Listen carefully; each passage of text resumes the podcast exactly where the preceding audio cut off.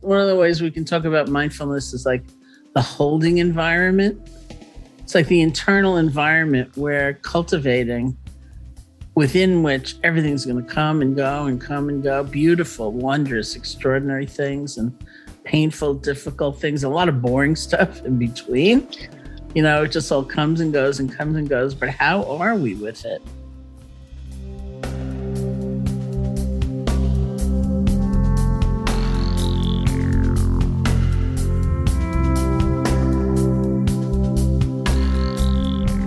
Hello, welcome to the Mindrolling Podcast on Be Here Now Network. My name is Noah Markus. I am Raghu's son. He couldn't be here this week, so he left me in charge, which means I am going to present to you an episode that is really all about me, because I am extremely egotistical. Um, all joking aside, uh, this episode is an anthology of clips from conversations that I've had on Mindrolling with Sharon Salzberg, with Jack Kornfield, and with Joseph Goldstein. And I've tried to just go through and, and pick out some of the really practical Buddhist wisdom that uh, that I received uh, in those conversations. So I uh, I hope you get as much out of this stuff as I do, really. It's really been some great life changing stuff for me. Um, first up, we are going to present a couple clips from Mindrolling episode 327. That is uh, a conversation between myself and Raghu and Joseph Goldstein. The first clip uh, is going to be around grief. This was recorded uh, shortly after Ram Dass left his body. So, yeah, we were still going through some of that. Um, and uh, then the next clip uh, from that episode with Joseph is going to be around anxiety, which is something that I, I deal with quite often. Uh, so, yeah, I hope you enjoy this. I hope it's helpful. I will be back throughout the episode to introduce the other clips. Enjoy. So, if you like, I could say a few words about grief mm. because there's a very specific teaching that I found really helpful. But, but, um, yeah, some people may relate to this and some not because this is a very tender area. You know, when there's a big loss and people are in grief, it's just very tender, you know, and people relate to that in a lot of different ways. Some people are interested in investigating really that experience, and some people not. And that's fine. You know, it's just people are at different places in that process. But for those who might be interested in really exploring what that experience is like, uh, I would really suggest beginning to separate out the experience of loss from the experience of grief. Because for most people, these two are conflated, you know, and it almost becomes the same thing. But when we look carefully, they're not the same thing at all. And I was first tuned into this uh, in reading some of the stories from the Buddha's time. And one of the stories was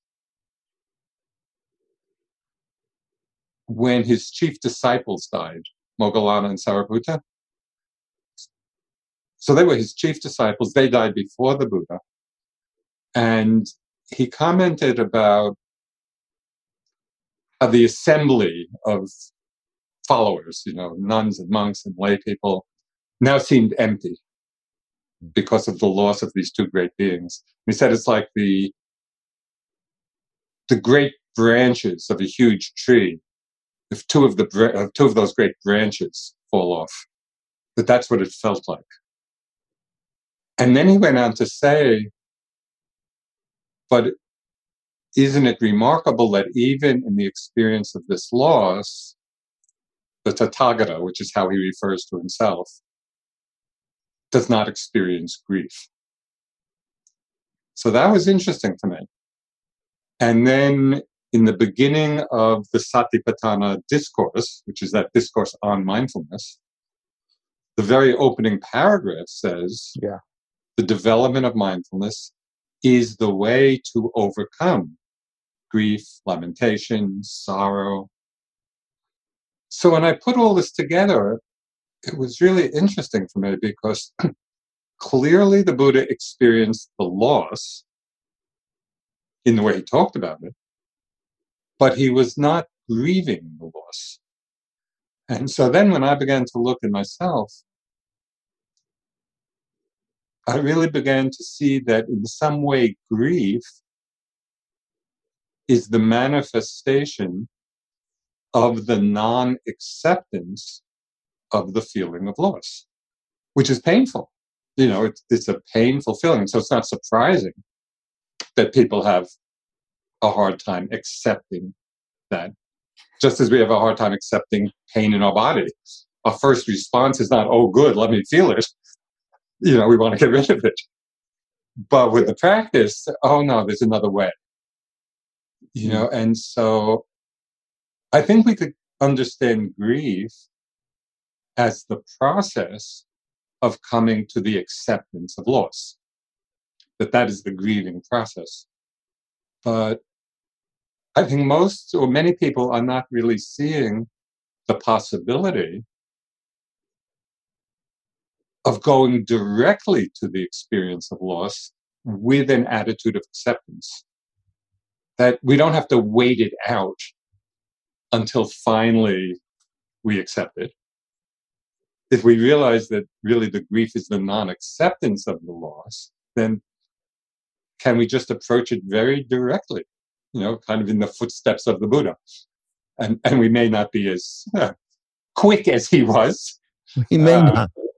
uh, but but we can i think often be quicker in that process of acceptance than we think is possible Hmm. because i think many people in the experience of loss just assume well this is going to take a year or two or however long to work through this. But if we actually direct the awareness and the mindfulness from the beginning oh the, this loss, this emptiness, this the assembly now feels empty, you know, or family now feels empty, or and if we can go directly to that experience, which is not pleasant, it's not a pleasant feeling, but it is possible through our meditation practice to actually be accepting of it, just as we can be accepting of other painful things that come up. Uh, so I think it's a very interesting time. And again, it's only if people, you know, have a particular interest in doing this. And I'm not suggesting that this will necessarily be the right way for everybody.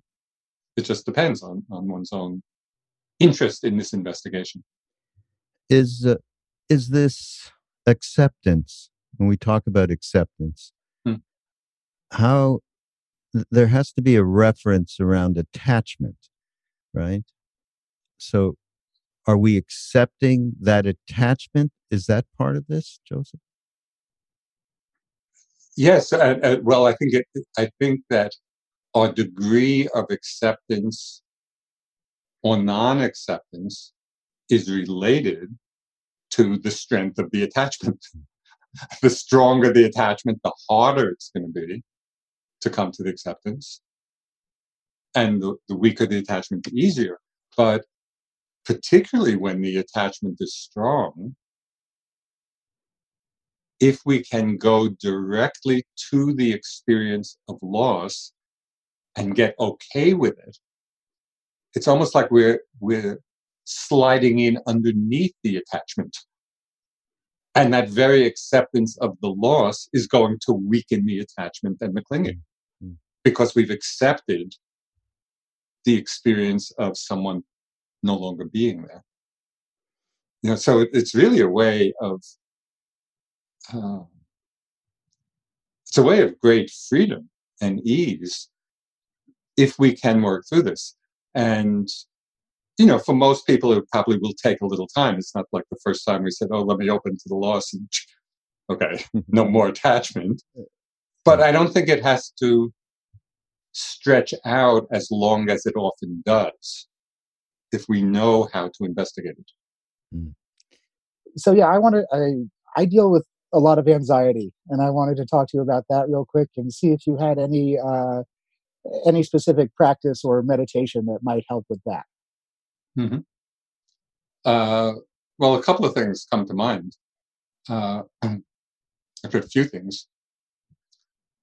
Um, kind of the the foundation, I think, would be learning to get okay with the feeling of anxiety. Hmm. And it's not that's a practice because it's very unpleasant. You know, and I know this. So for me, it wasn't so much anxiety, but I've talked a lot over the years of how I work with fear, and so it's analogous because it's also a very unpleasant emotion. You know, and it took me a long time. It, it would come up a lot, and not about any particular thing. It was just almost like free floating, free floating fear, or it could be free floating anxiety, not about anything in particular. It's just rising. And what was interesting to me is it took me so long to realize that even though I knew it was there and I thought I was being mindful of it, I was not because I was seeing it through the filter of wanting to get rid of it. And the very wanting to get rid of it was feeding it. Hmm. And it took me a long time to see that.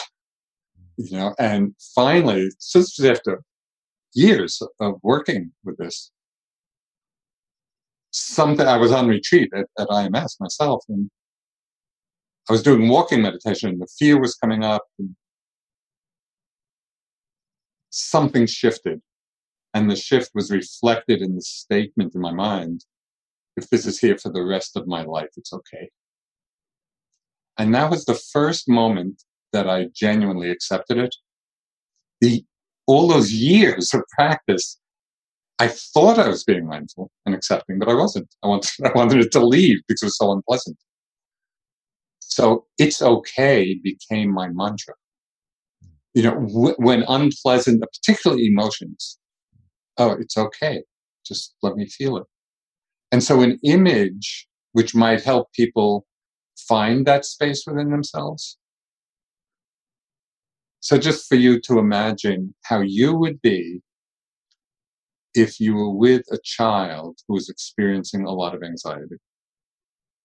How would you be relating? You probably would not be saying, Oh, that's terrible. You shouldn't be feeling that.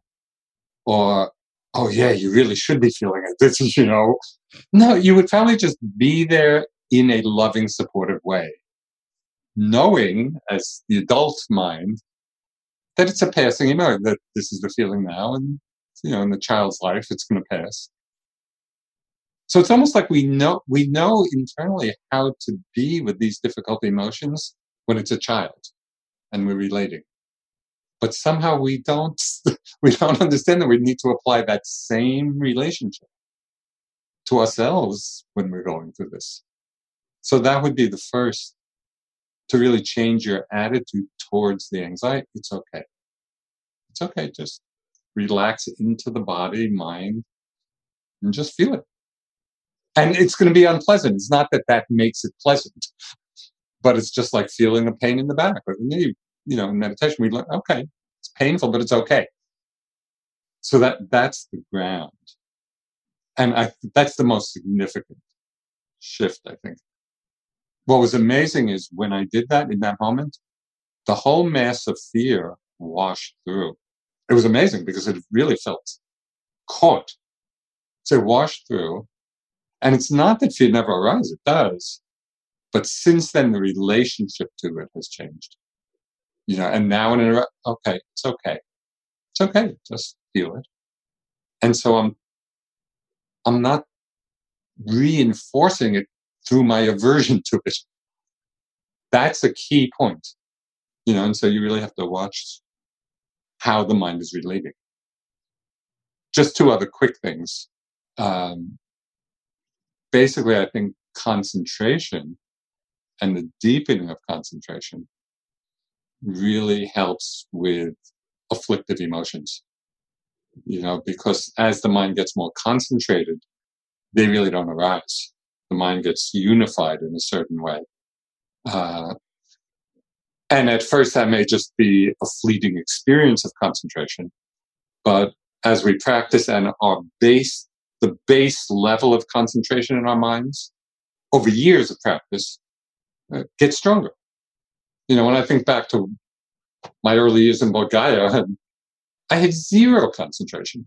See, I mean, I just thought all the time and enjoyed it. enjoyed. So, so I know that concentration, to some extent, and a reasonable extent, actually can be developed. So that has a big impact on our emotional life.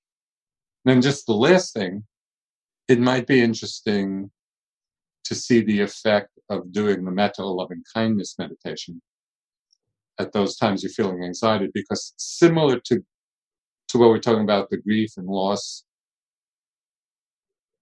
when we think of ourselves it's painful. When we think of Ram Dass, we can feel happy for him. So when we're feeling when our attention is all directed to my anxiety my my my so it can get very heavy. When we're doing metta meditation and just sending a loving energy outward, it can really lighten the heart. Uh, so there are these three aspects that I, I would explore. Uh, but the first one is, is the is really the wisdom piece with regard to it. Mm. That's that's great. Thank you so much. Yeah. All right. Well, next up we have Jack Kornfield from Mindrolling, episode 425. First, it's uh, Raghu and I talking with Jack about intuition. And it's, uh, yeah, Jack leads me through this really cool, kind of powerful exercise that, that helped put me in touch with, with my intuition a, a, little bit more. That's the first clip. Uh, and then the second clip from that episode is around uh, negative thinking, which is something I'm very, very good at um, uh, which yeah, Jack Jack calls it catastrophizing. It's uh, yeah, it, it's uh, it's worth a listen. So enjoy. Well, can I say one thing? Please. Ram did uh, use one uh, analogy that ma- made the most sense to me: the Quaker, the small voice within, the small, quiet voice within. I can't remember exactly, but that voice that is really deeply behind the judging mind and the polarized mind and being in it is being in uh, an ocean without ripples and a place from which one can really uh, i think mindfulness at that point is much more um, transformational for people. Mindfulness with judgments and all of that, as we know, coming from your head and your ego, is is not really uh, going to be very useful. So the deepest part of oneself that um, is behind all of that, to me, is that still small voice. That was my take take right. from Ram Dass. So, so then the the question, I guess, is uh, how do we get uh, beneath all all the uh, bullshit and get in touch with that, get through yeah. the uh, the judgment and you know the thoughts and whatever other fun stuff our mind is uh, throwing in our path. Yeah, I, I love what you said, Raghu, of bringing Ram Dass's words to light here and the, that this silence beneath the waves from the depths of being and listening and so forth. So now you say, no, how do we do that? Well, there's a hundred ways to do it. you walk in nature, you turn off your electronic devices, you meditate, um, you listen with your ear, and then you listen with your heart, which is a different kind of listening. You pay attention you pay attention to what your body wants to tell you. You pay attention to what your emotions are that are are, are raising up to you. It was like me sitting there with Thich Nhat Hanh and he's talking about half smile and ease, and I'm feeling grief and sadness uh, uh, and not knowing is it mine or his. So I had to ask. But I was feeling my body and feeling those emotions. So one of the gifts, as as uh, Ram Dass and you Raghu point out, is that mindfulness or that capacity to become aware of something that grows in us. And then you know, I said, yeah, but how do you get below the judgments and the, you know, regrets and the plan plans and the kind of critical mind? Um, and the way, the first way you get below it, along with all those other things I said, um, is not to judge all of that, because sort of hidden in your question is at least the possibility that you or other people could be um, think you're supposed to get rid of that and then get to this deep quiet silent still smile small voice and get rid of all that other bullshit right? Um, but there's a m- much more beautiful way to do it and a more effective way. And that's to say thank you. Thank you to your to you know your planning mind that's so busy trying to make plans. Thank you for trying to keep me safe i'm actually okay for now. You can relax. And then the judging mind comes in and you say oh stop judging. I hate these judgments. I don't want to be so judgmental. But what's that? It's more judgments right? So instead you kind of inwardly bow and say oh the judging mind. Thank you for your opinion. Because it's mostly recorded in there from God knows what. You know, your elementary school teachers, your parents, or you you collected all these ways you're supposed to be, and it's trying to make you fit in or safe and say thank you, thank you for your idea, thank you for the judgment, I appreciate it. I'm okay just now, and then you're not in conflict with it. Instead, you become the loving witness, the loving awareness, to use Ram Dass's phrase, that sees the mind doing that. And the mind isn't the intuitive channel. The mind does what it does. You know, it secretes thoughts the way the salivary gland secretes saliva. It just does it, right? And there are tricks to stop it for a while, but then it starts again. It's just what it does. So you say, thank you. Thank you for that. Now let me take a few quiet breaths. Let me go on, walk out in the yard or stand under a tree or find a quiet spot or settle down and listen to what my body wants to tell me or listen to what my heart has to say. And one of the really beautiful things is that when you ask, your heart will answer.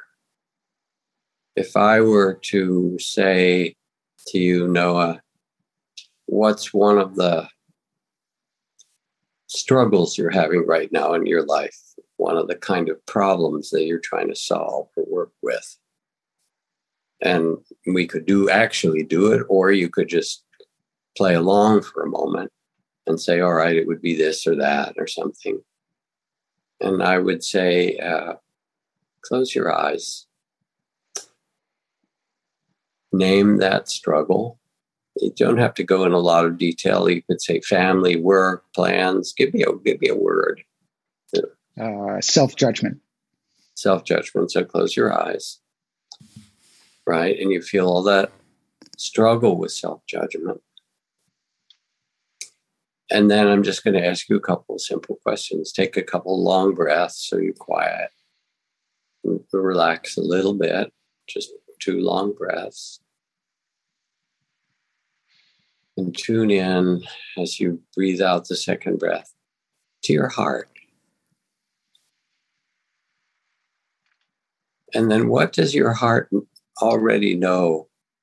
Keep your eyes closed. What does your heart already know about how to approach all these judgments? What does it tell you? Yeah, that I need to relax.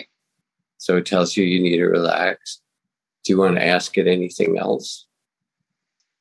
Yeah. How do I do that? Okay, and see what it says. Yeah, I don't. Not getting a response on that one. well, no, hang in there for a minute. So it tells you to relax. Ask your heart, what is one good way that helps me with this kind of relaxing? And see what it says. Letting go. Mm-hmm. And ask it one more.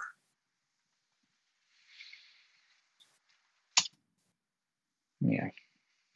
What's it say? Having a little love for yourself. Having a what? Having a little love for myself. Yeah, love for yourself. So before you open your eyes, feel that. Feel when it says letting go. Your heart knows what that feels like in your whole being, and you can feel it.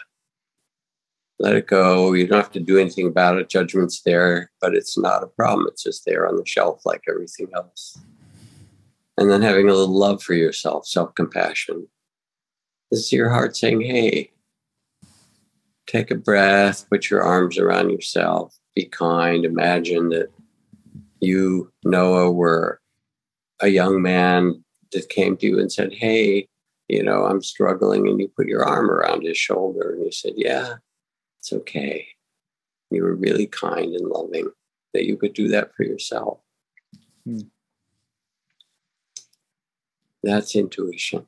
Hmm. That's listening to your heart. It's one of my Zen master teachers. We'd ask him questions and he would look back, especially if we'd been meditating even a little bit with him, and he'd say, You already know. You already understand. One one of the things that's happened for me throughout the course of uh, this pandemic is it's really um, supercharged my negative thinking in some ways. Um, especially uh, in regards to like always uh, always jumping to the worst case scenario. I have a cough. That must mean I have COVID. Uh, my mother's not replying to my phone call. Something must have happened to her. Uh, and this type of uh, negative thinking, uh, I don't know. It's got a big muscle at this point. It's very strong in me. Um, so I'm just trying to. Uh, I guess I'm just trying to get some space around that trying to uh, decondition that muscle. Is that is that how we'd say it? That's one way to say it. Sure. Um, yeah. Catastrophizing. Yeah. yeah, no, it's uh, it's it's fear. Yeah. I mean, yeah, underneath it, the the emotion, the emotion is fear. And then the mind goes in and tells stories about, oh, they didn't call. They must have been in a car accident. Their plane crashed. They got COVID and Ebola. And, uh, you know, were bit by a rabid dog on the way to the clinic. you know, and the mind is fabulous. That's why there's all those great horror movies. We know how right. to do that. And you get to make them in your head. And in a way, you got to admit, it's very creative right? Absolutely, absolutely. Yeah. Mm. So, um, what to do with it? Well, you've gotten one step in that you've recognized and acknowledged it. That it's not necessarily that these thoughts don't have your best interest in mind, and that's already a really important step because in it you're seeing um, not inside the thought, but as the as the loving awareness, as the witness to the thoughts. So that's already a step. All right, here are these thoughts. And I, I realize that they're not actually healthy thoughts or they don't have my best interest in mind. So then what do you do with it? There are a few things you can do. One thing is, do you tell me, do you uh, do you give voice to them, to the people around you that you live with or close to? Yeah, Noah? sure. Yeah. Do you? Yeah. yeah. So one thing you could do is to try for a week or a month to say, I won't say any of these things out loud. All right? Try that and see who do you live with? My, my girlfriend will be very grateful for this practice. Okay. yeah. So for a month, you're not going to say these out loud. Then here's the next thing when you notice them because they'll be running like a like the little banner underneath you know when you're watching something uh, uh, uh, you know, and and and on the screen there's a little banner with the the news Subtitles. coming in Oh, or the okay. Dow Jones Industrial Average or say they're just running underneath there. Mhm. So then the second thing is not speaking them is that when they get a little strong, because there'll be like little waves in the background and then they intrude and they take over. All right. Then your next step is to inwardly bow and say, um, Thank you for trying to protect me. Mm. That changes your whole relation because the if you say, I want to get rid of these, how do I get rid of them? I hate them. That actually locks them in. Your resistance to them, instead of getting rid of them, it actually makes them stronger. Wow, I'm not gonna, and they get bigger. Instead, you say, Thank you. Thank you for trying to keep me safe. You can even say, I'm okay now, but you just mostly say, Thank you for trying to keep me safe. I'm all right. Then the next thing to do um, do you have, I mean, I know Raghu would because he's one of those old weird India wallahs, but you're different. Do you have an altar at your house with pictures of, I, I do. Saints I or do. Buddhas or any of that it's- stuff? It's back oh, there. you do? It's- There it is. Okay. Yeah. So here's the next thing is after you acknowledge them, especially the repeated ones, you know, that are really great movies, you can say, thank you for the great movie, right? I'm okay now. Then you say, I'm going to um, leave you on the altar for now. And your altar, I don't know who's on there, whether it's the Dalai Lama or Maharaji or, you know, Kuan Yin or some things on those.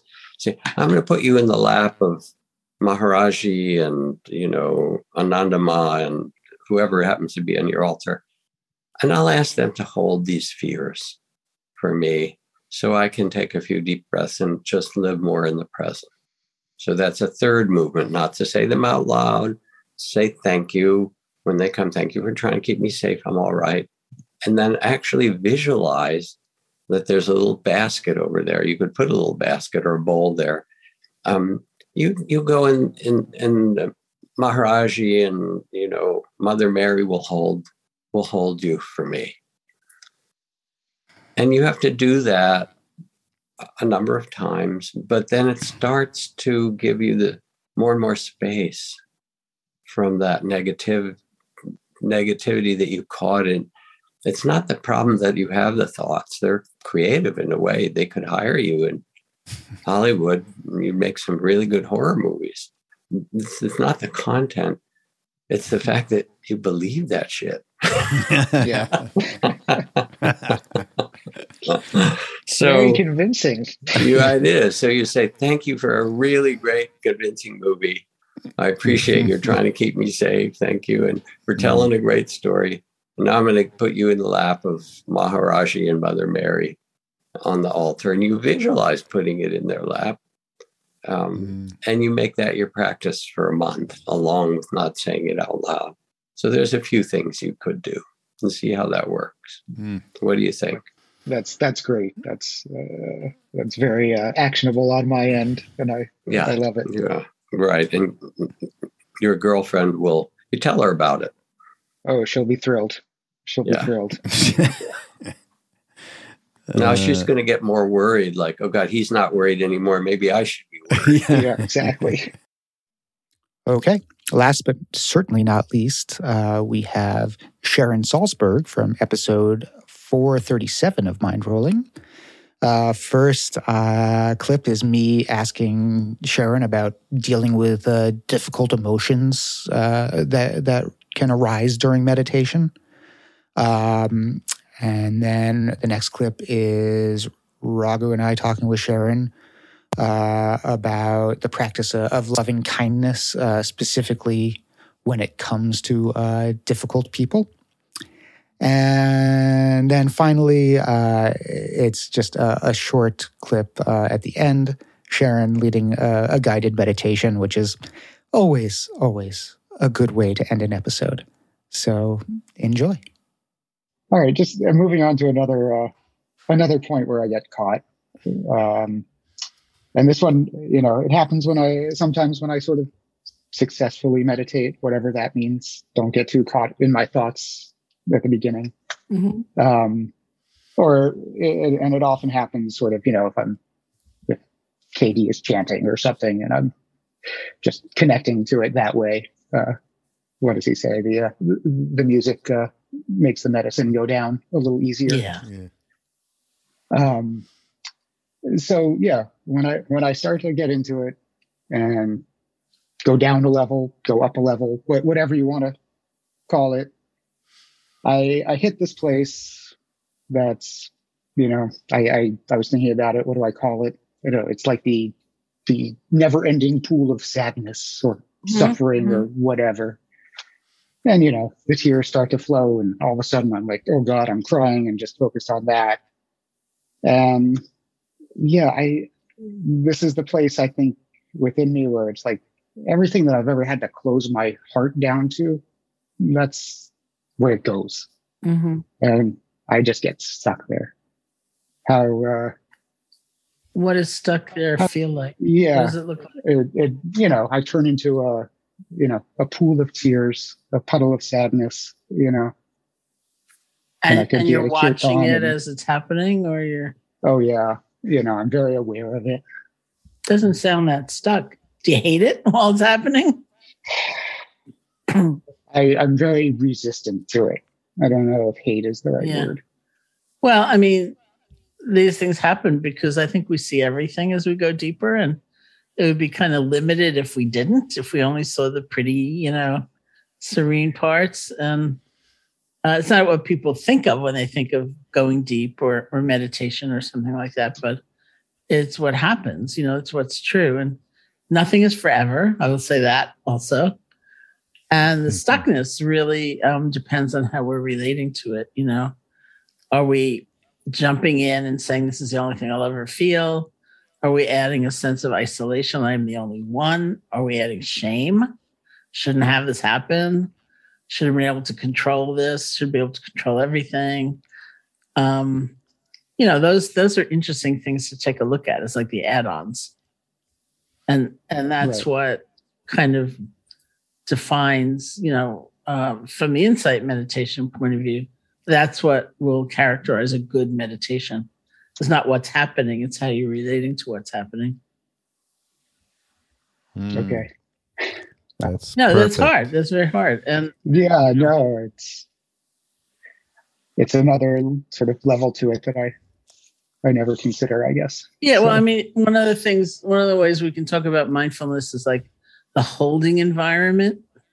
It's like the internal environment where cultivating within which everything's going to come and go and come and go, beautiful, wondrous, extraordinary things and painful, difficult things, a lot of boring stuff in between. You know, it just all comes and goes and comes and goes. But how are we with it?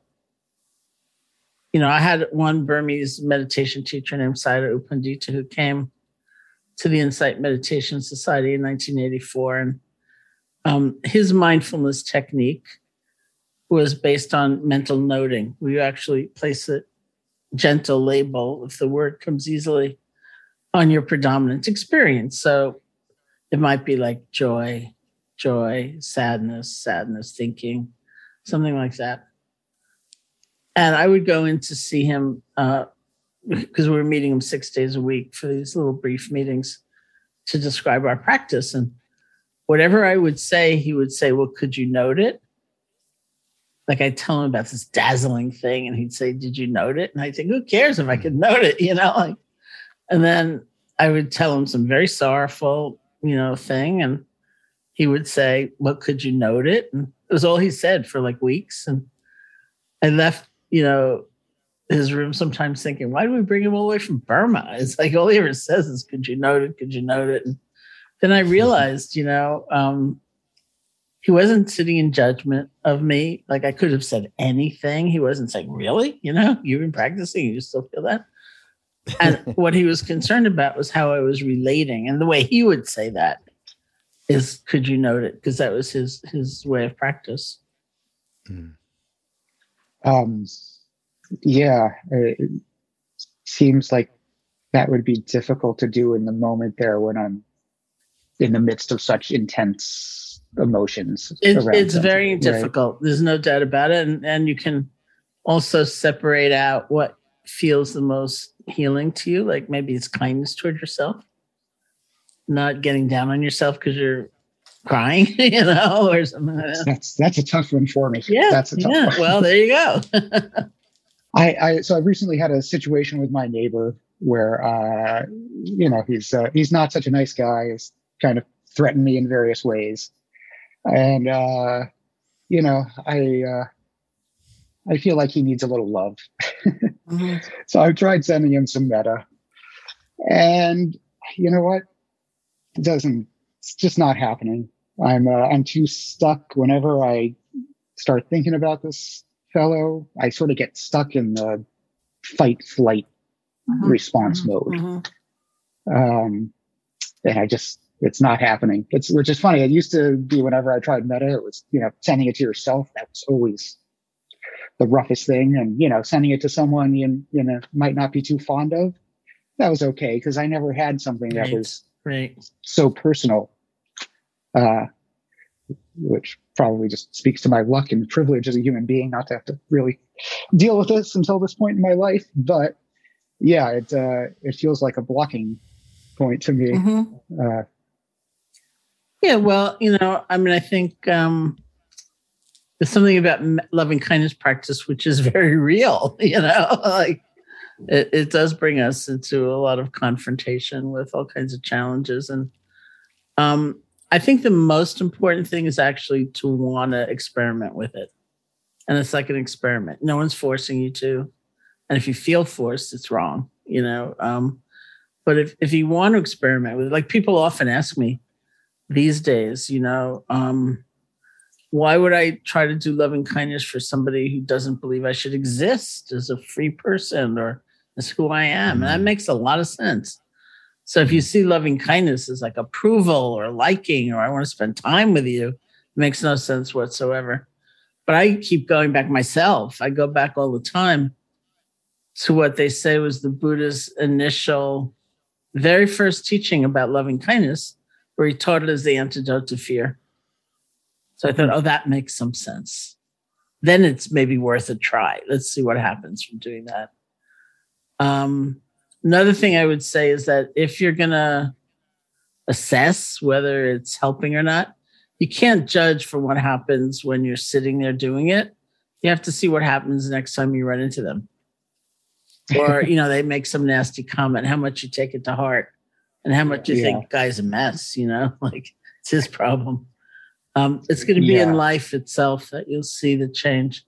And then, you know, there are lots of ways we play, especially in that category with a difficult person. Like um, in the text, they say things like, Can you imagine this person as an infant, helpless, you know, completely subject to the actions of those around them, just like we all were?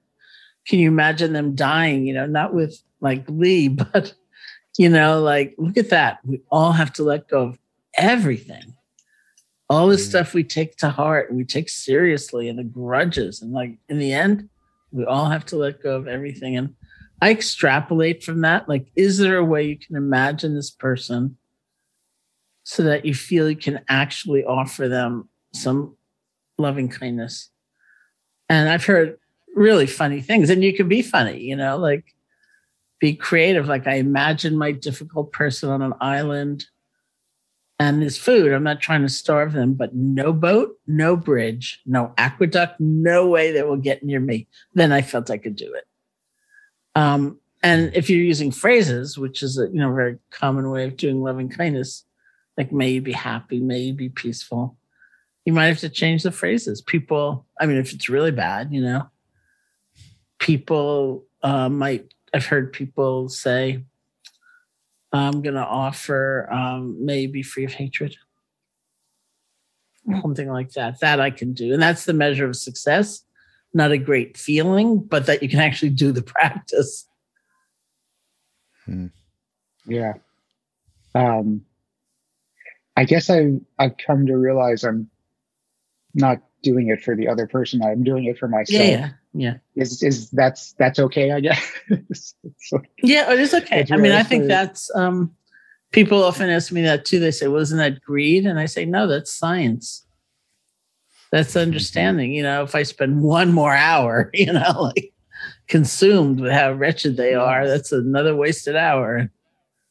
Yeah, I just I don't want to spend more energy on thinking about it and you know honestly having some not so nice thoughts about this Yeah. person that I Yeah. really don't want to be having. You know, so You know, when one perhaps can do uh, metta, loving kindness towards oneself first, let's just say, and then you can envision that little guy that's in all of us. Yeah. And I, I actually have a picture when I was four or five years old, looking off into the distances, looking somewhat sad, and I can really relate to it. And you know, wrap, as Ram Dass said, wrap yourself yourself with this kindness, or just embrace oneself. And once you do that for yourself, then next is this this person who's been causing pain and uh, fear and then I think if you get the as he is now guy out of there and maybe embrace the little guy that obviously got tremendously wounded as a child, maybe that would help. yeah, I mean, I can do that on an intellectual level. I can't do it on a soul level quite yet. Yeah. Well, if you can get it going with yourself first, then you stand more of a chance to get it going with somebody else. It's just uh, kind of as simple as that. Yeah. Yeah. Can we do a little meditation? Sure, of course. Okay, let's uh, sit comfortably. You can close your eyes or not, however you feel most at ease. See if you can feel your body posture as being balanced. So, you want some energy in your body. That might mean sitting up straight, but you don't want so much energy like you're stiff and uptight just also be at ease, be relaxed. And you can start by listening to sound, maybe the sound of my voice, maybe the sounds of New York City I am bringing you right now. There may be other sounds. Just allow them to come and go, come and go. Of course, we like certain sounds and we don't like others but we don't have to chase after them to hold on or push away. Just let them come, let them go.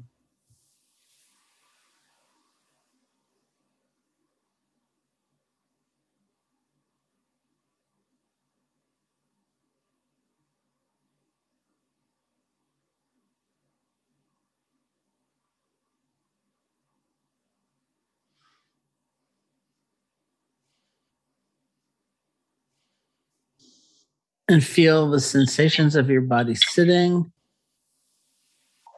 See if you can feel the earth supporting you.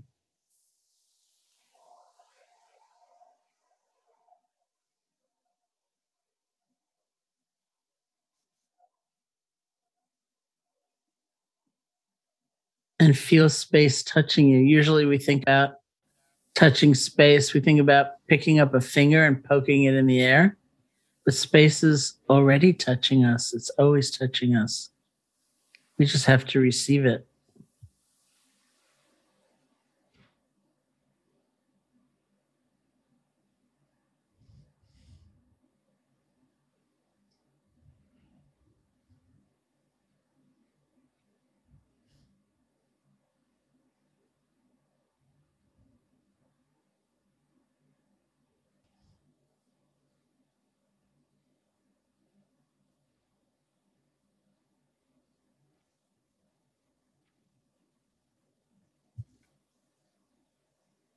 And if you get caught, you get lost in thought, spun out in a fantasy, or you fall asleep truly, don't worry about it.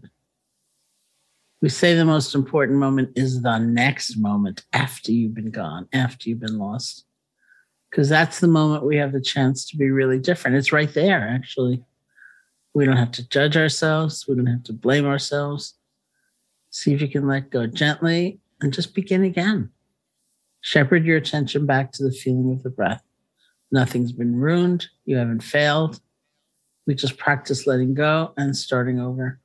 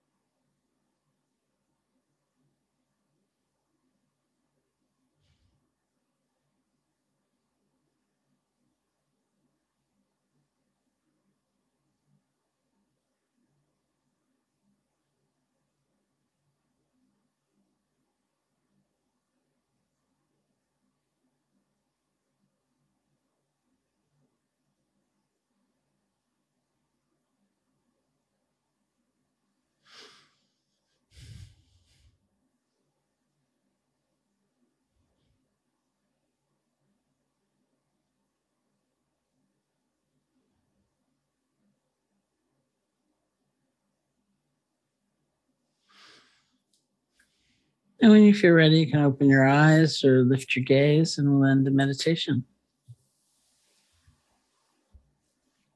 Hmm. Thanks so much, Sharon. Thank you. Yeah, thank you.